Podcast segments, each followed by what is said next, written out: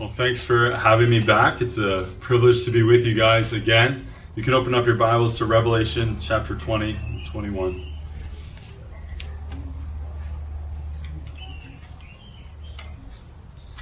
So this is a bit of an odd passage to come and preach at a as a guest preacher, um, but our church is going through a series uh, called Good News. So it's just gospel-rich text. Um, so we'll be looking at how this passage relates to the gospel a bit in the sermon. Um, so you'll hear that a bit as, as we go through the text. Um, but let's look at the word first. So Revelation chapter 20. We're going to start in verse 7 and go to chapter 21, verse 8. So verse 20, ch- chapter 20, verse 7 to 21, 8. Hear what Holy Scripture says. And when the thousand years are ended, Satan will be released from his prison and will come out to deceive the nations that are at the four corners of the earth, Gog and Magog, to gather them for battle. Their number is like the sand of the sea. And they marched up over the broad plain of the earth and surrounded the camp of the saints and the beloved city. But fire came down from heaven and consumed them. And the devil who had deceived them was thrown into the lake of fire and sulfur where the beast and the false prophet were and they were tormented day and night forever and ever. Then I saw a great white throne and him who was seated on it. From his presence, earth and sky fled away, and no place was found for them. And I saw the dead, great and small, standing before the throne, and books were opened. Then another book was opened, which is the book of life. And the dead were judged by what was written in the books, according to what they had done. And the sea gave up the dead who were in it. Death and Hades gave up the dead who were in them, and they were judged, each one of them according to what they had done. Then death and Hades were thrown into the lake of fire. This is the second death, the lake of fire. And if anyone's name was not found written in the book of life, he was thrown into the lake of fire. Then I saw a new heaven and a new earth for the first heaven and the first earth had passed away, and the sea was no more. And I saw the holy city, New Jerusalem, coming down out of heaven from God, prepared as a bride adorned for her husband. And I heard a loud voice from the throne saying, Behold, the dwelling place of God is with man. He will dwell with them, and they will be his people, and God himself will be with them as their God. He will wipe away every tear from their eyes, and death shall be no more. Neither shall there be mourning, nor crying, nor pain any more, for the former things have passed away. And he who was seated on the throne said, Behold, I am making all things new. And he also said, Write this down, for these words are trustworthy and true. And he said to me, It is done. I am the Alpha and the Omega, the beginning and the end. To the thirsty I will give from the spring of the water of life without payment. The one who conquers will have this heritage, and I will be his God, and he will be my son. But as for the cowardly, the faithless, the detestable, as for murderers, the sexually immoral, sorcerers, idolaters, and all liars, their portion will be in the lake that burns with fire and sulfur, which is the second death. This is the word of the Lord. Let's pray again.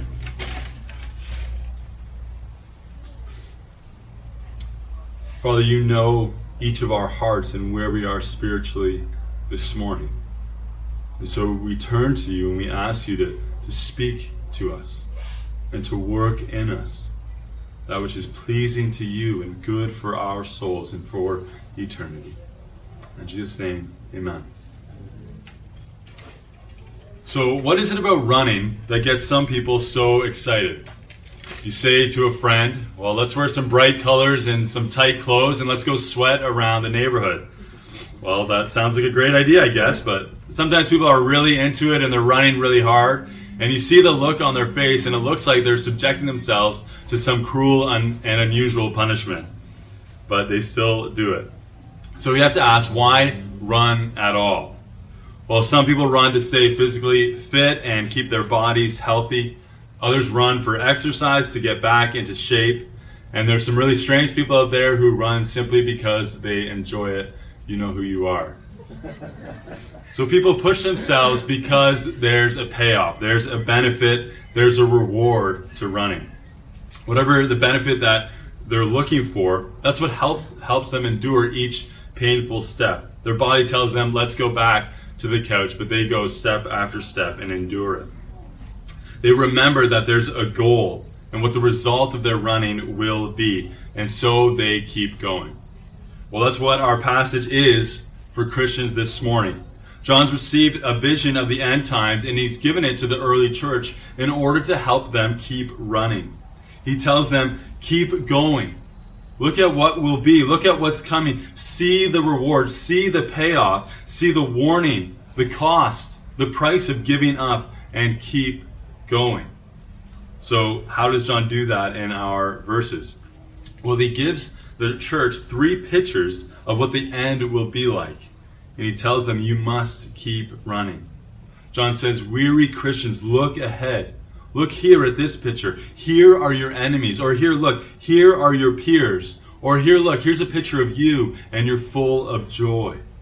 John says, See, it's worth it. Don't give in. Don't give up. Don't turn away. Keep repenting. Keep running, and you will find life. So, what are these three pictures that John has for the early church? That's what we'll be looking at in our text. So, we're going to go through three pictures. The first is complete conquest. That's from chapter 20, verses 7 to 10. Complete conquest. The second is pervasive judgment. Pervasive judgment. That's from chapter 20, verses 11 to 15. And then the third will be eternal adoption, chapter 21, verses 1 to 8. Eternal adoption. So let's jump into our first point complete conquest. So, as we go through these verses, it's important for us to remember the nature of the book we're reading. The book of Revelation is apocalyptic literature. So, it's one of the genres in the Bible. If you're unfamiliar with the word genre, it's just like in the library. You go and there's different sections of different books. Um, and so, there's different genres of writing in the Bible. So, knowing whether you're reading poetry or narrative or prophecy or wisdom literature is very important when we're interpreting scripture. It's like, for example, reading the Chronicles of Narnia as nonfiction. Well, you're going to start looking in your wardrobe for hidden magical worlds, right? So you need to know the genre of the book you're reading. So as we approach Revelation, we must remember that these are images, pictures, and symbols of real, literal things. However, the pictures and symbols are not literal themselves. They simply depict what something will be like. They tell us about an object or being or time, not the literal size, shape, or look of it. So our passage starts us off with one of the most controversial debates in Christian teaching. So look with me at verse 7. It says, When the thousand years are ended. So a thousand years are referring to chapter 20, verses 1 to 6. And these verses speak of a thousand year reign of Christ. So many debate the timing and the nature of these thousand years and what that's what that passage is meant to signify. Uh, but thankfully, that's not our passage for us this morning. So it's sufficient for us to know that what we find in our passage is after the thousand years. That is to say, no matter your eschatological view, this will be the end result. So I have no interest um, in hinting about or defending a specific view. So let's consider these three pictures unhindered from those verses before. So, what then is this picture that John has for us? John introduces the first character, Satan. And one of our uh, summer interns that we have at our church, when we were looking at this passage, she asked, Why in the world would they let him out of prison? Whose idea was that? So, that's obviously a great question. We might not know the nature of Satan's imprisonment or the exact happenings of it, but we do know the purpose and what he comes out to do. So look at verse 8. Satan comes out of prison with the express purpose to deceive the nations. Friends, we must be aware that the goal of the devil is to deceive. To deceive. He deceived Adam and Eve, and he's deceived each of us at varying times in our lives to sin and turn away from God. So here again, Satan sets out to deceive the nations. He's not just after one corner of the globe, one people group, or one area. No, he's after the entire world. So the text mentions after that Gog and Magog. This is a reference to Israel's enemies in Ezekiel chapter 38 and 39. But again, this language isn't literal. It's not these literal nations. No, it's to tie back to the prophecy, but also in John's writing, um, or in the rabbinic circles of John's time, these, this phrase was used to refer to the nations that would oppose God, or that in Psalm 2 talks about raging against God and his anointed. So verse 8 ends with Gog, Magog, Satan, and all of God's enemies gathered around the city. Look at the look at the words that's used. Their numbers like the sand of the sea. Friends, God is opposed now, and he will be opposed in the end by numbers that are unimaginable to us, uncountable, unfathomable. So the stage is set. Verse 9 The armies of Satan march up to the camp of the saints. Imagine for a minute how this could unfold. Billions of people and evil spiritual forces all gathered surrounding the people of God, surrounding the city of God. And some of the saints may feel defeat before the battle begins. Others quake at the sound of the armies. Others get ready to fight for God. And yet, what happens? Verse 9 tells us, But fire came down from heaven and consumed them. Wait, that's it? Just like that, it's over? They're gone? The battle's finished before it even began. This is like going to a movie now that the theaters are open, you can do that again. So going to a movie, you've been waiting for this movie for years. It's the end of a series, and you want all your questions to be answered. This is the climax of all the drama that's unfolded so far. So you get your popcorn, you get your drink, you sit in your chair, and before your first handful of popcorn gets to your mouth, the movie's over. It's done. That's it. You missed it. Or like a scene, one of my favorite scenes in the movie Ant Man. Ant Man and Yellow Jacket are able to shrink down to insect size, right? So they're fighting on a kid's train table, throwing trains at one another. And then I think uh, Yellow Jacket gets knocked off the train. He's on the tracks, and the train's about to hit him. You're waiting for him to get crushed by the train, and he gets hit, and the train just derails and falls off because it's a toy train. So you wanted him to get crushed and defeated, but it was anticlimactic. Nothing happened. So what's John doing by showing us this picture? Why is he building up the suspense just to take the air out of our wings? Well, I think John's trying to show us the immense power of our God over Satan. Jonathan Edwards says it like this There's no fortress that is any defense from the power of God. Though hand join in hand and vast multitudes of God's enemies combine and associate themselves, they are easily broken in pieces. They are as great heaps of light chaff before the whirlwind or large quantities of dry stubble before devouring flames. Friends, our God is omnipotent. He is all powerful. No foe can stand against him. No army can approach him. No enemy can defeat him. Victory always has and always will belong to our God. So, Christian, behold the enemy of your soul chaff before our God, the consuming fire. So who shall we fear if God is on our side?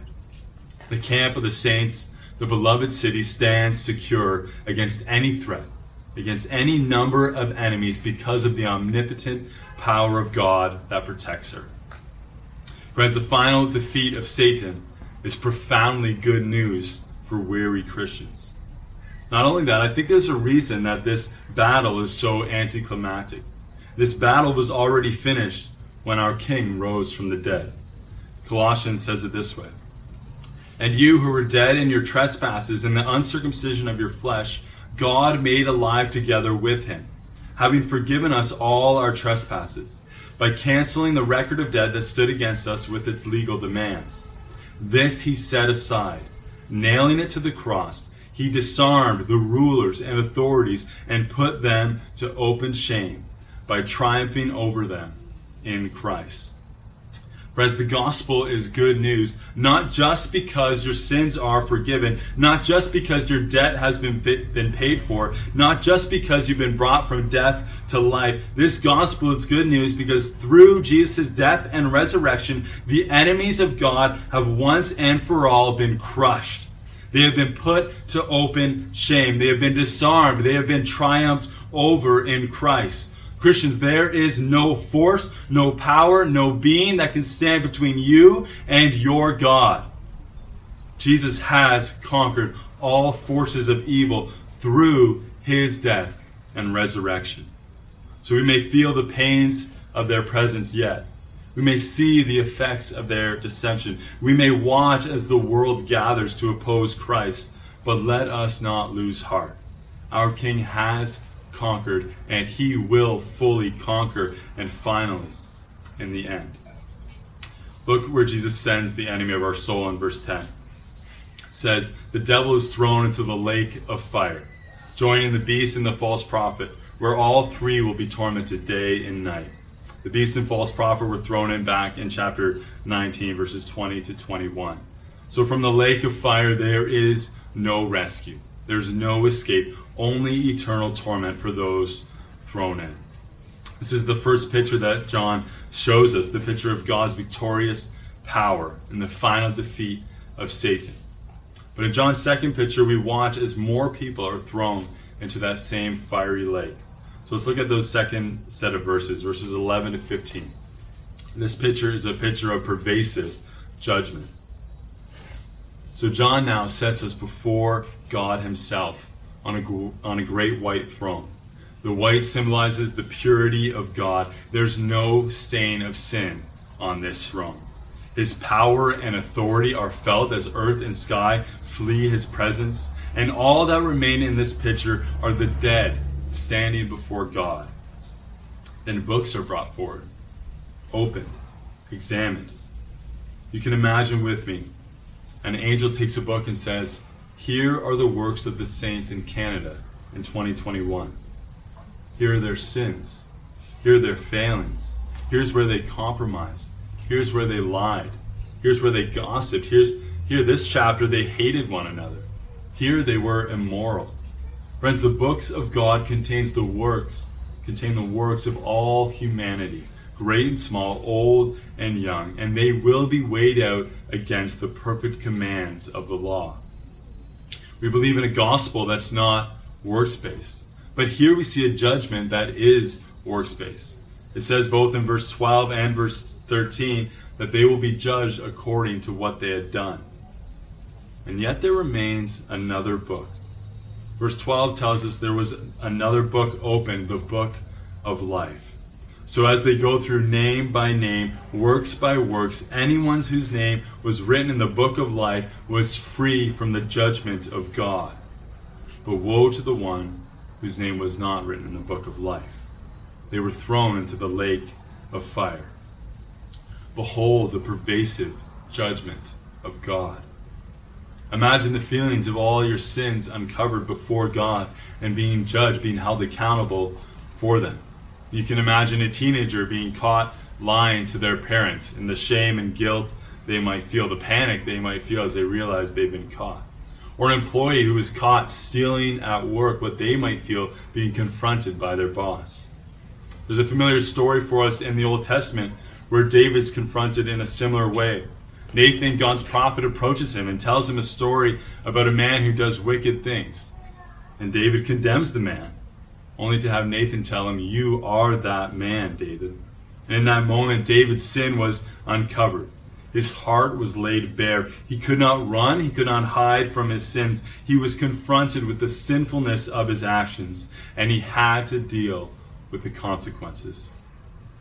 Friends, let each one of us be sure that our names are in that book of life. Lest we get to the end and realize that we'll be judged according to our works.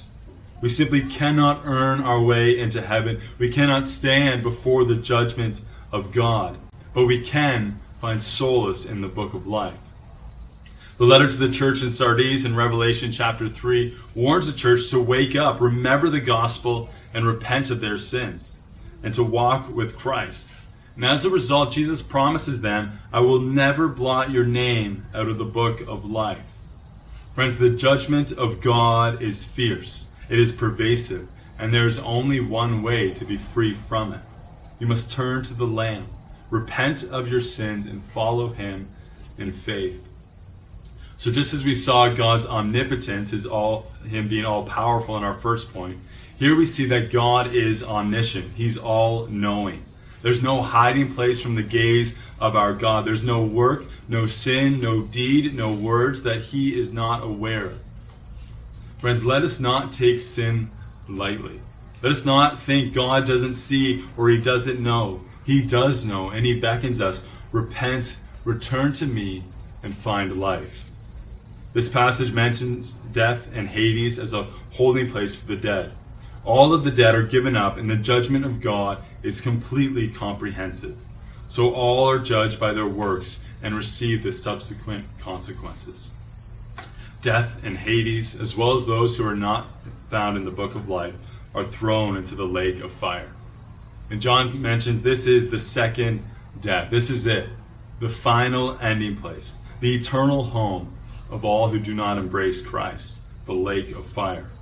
Remember, this isn't a literal lake of fire. No, it's a place that can be best described as a lake of fire, a place of continual torment and unrest and eternal burning. This is the end of sin. One author talks about sin this way. In short, sin is the dare of God's justice the rape of his mercy, the jeer of his patience, the slight of his power, the contempt of his love. We may go on and say it is the rebuke of his providence, the scoff of his promise, the reproach of his wisdom.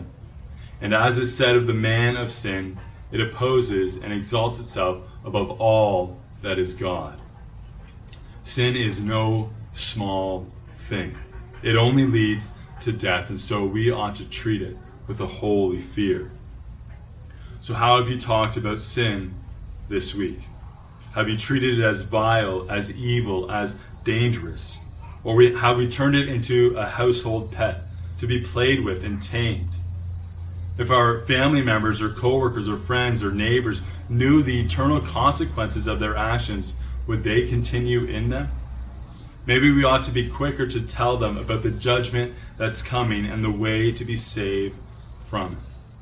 Death Hades, all who are in the book of life are thrown, or all who are not in the book of life, are thrown into the lake of fire. The enemy has been vanquished, and now the world has been cleansed. The good news of the gospel includes the eradication of all sin and all who are in sin. This is profoundly good news. This is the only way we can make it to the third picture that John goes to and to the final purpose of the gospel.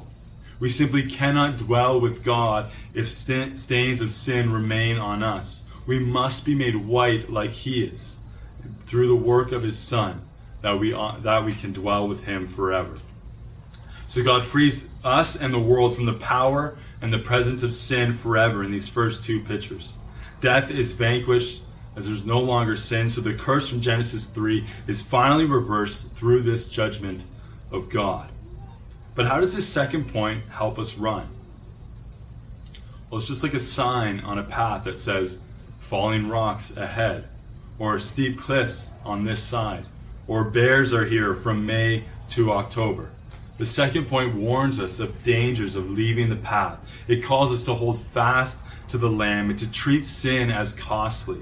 It reminds us that though sin may entice us, the stench of eternal fires always lingers close behind. So may we be vigilant to keep running and call others to run with us. So we've seen the enemies of God conquered, evildoers punished. But what about those whose name are in the book of life?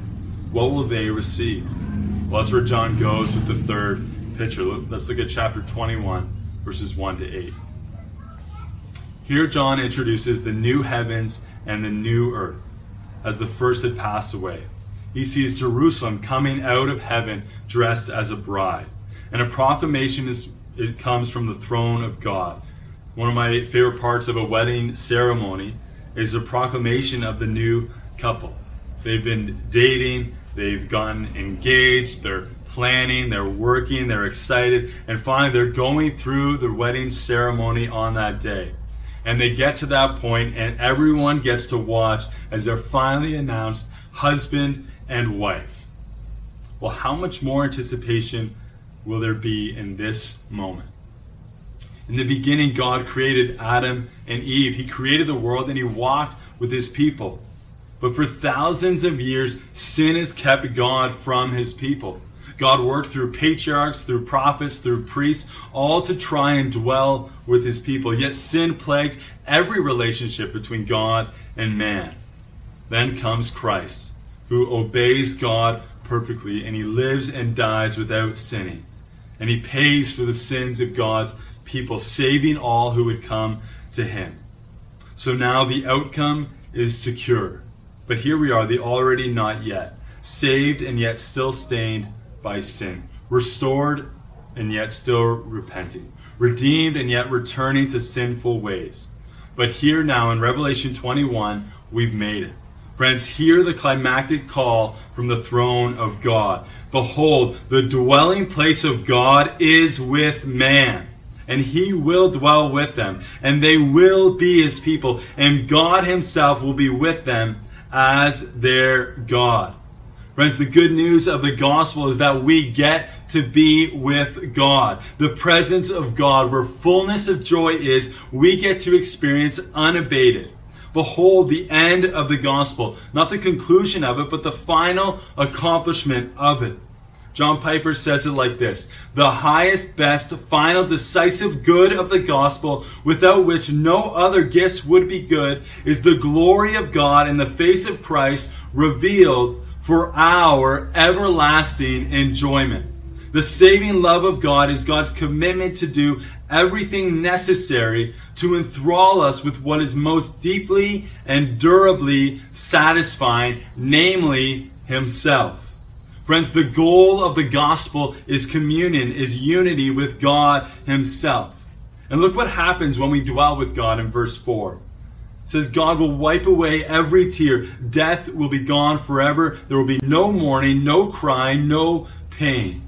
The place your soul most earnestly longs for, even now, isn't here. It's not on this world. It's not a vacation. It's not anything you can find here. It's the presence of God.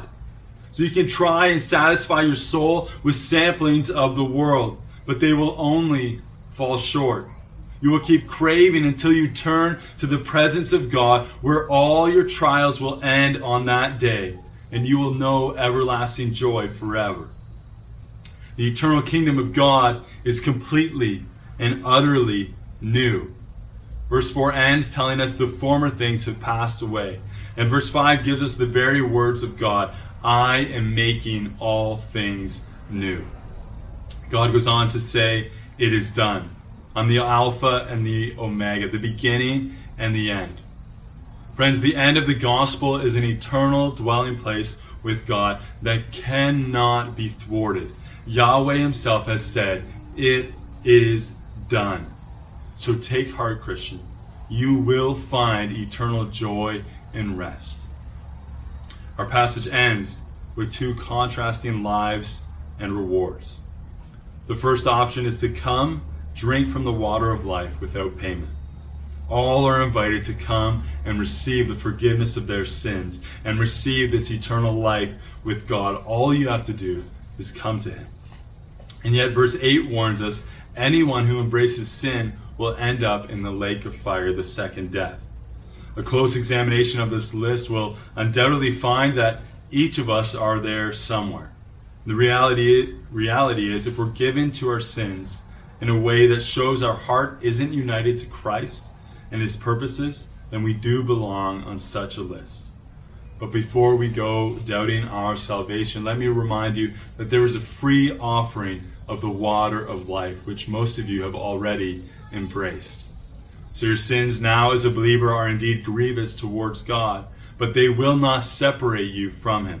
Keep repenting Keep returning to Him, and you will be forgiven, forgiven, and your name will not be blotted out of the book of life. Friends, the glories of eternity are wondrous, but so the dangers of sin are treacherous. So we must hear these warnings from John and patiently endure all things, holding fast to the message of the gospel and the hope of eternal adoption into God's family. God didn't create you, send Jesus to die for you simply because he felt bad for you. No, he did all that because he loves you with a steadfast, immovable, unshakable, eternal love. Friends, God's will is not for you to come and live in heaven and just be see him from a distance. God's not interested in, in a long distance relationship with his people. He wants sweet communion. Think about the language used in this picture. Jerusalem's prepared as a bride for her groom.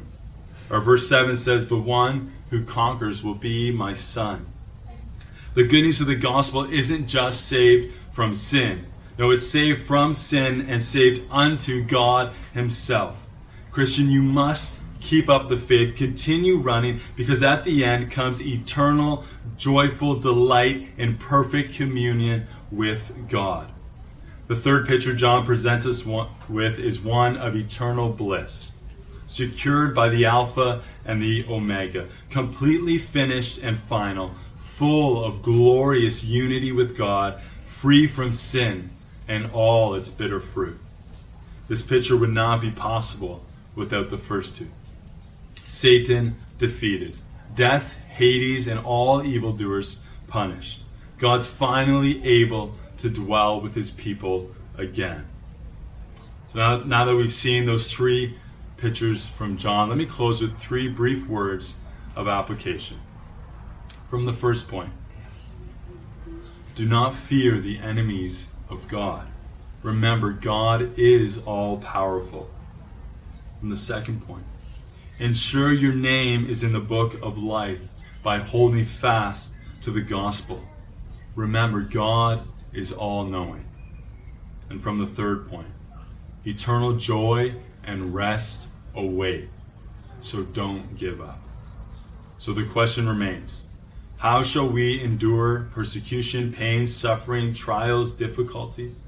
Well, it's by looking at what Christ has secured through the gospel the full and final defeat of evil and the eternal enjoyment of the very presence of God. That's what we need to help us run, and that's the pictures that John shows us. So let's pray to close.